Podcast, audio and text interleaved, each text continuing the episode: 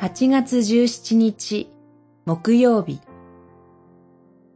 神は心の向きを変えられた。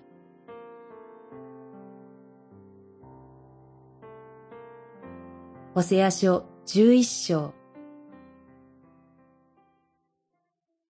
ああ、エフライムよ、お前を見捨てることができようか。私は激しく心を動かされ、哀れみに胸を焼かれる。十一章八節ホセア書は罪を犯し続けるイスラエルに対する神の裁きを語ってきました。しかし、ここで主は、エフライムよ、お前を見捨てることができようか。イスラエルよ、お前を引き渡すことができようか。と自問しておられます。主ご自身の心の中で戦いがあります。罪に対する怒りと憐れみとの葛藤です。そして憐れみが打ち勝ちます。八節の私は激しく心を動かされは私の心は向きを変えたという意味です。決定的な裁きが不可避の状態になっていました。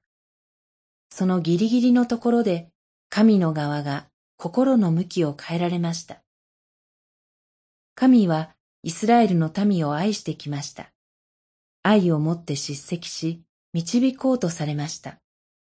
しかし、イスラエルは変わりませんでした。そこで、お前を見捨てることができようか、と憐れみの心に胸を焼かれる神は、惨めなイスラエルをも再び滅ぼすことはしないと決意されます。イスラエルの改心を待っても拉致が開きません。そこで心を動かされる神の側が考えを変えられました。それがここに描かれている神の愛です。イエス・キリストによって私たちに注がれている愛がまさにその愛です。神は罪の奴隷であった者たちを救うために御子を送られました。ここに愛があります。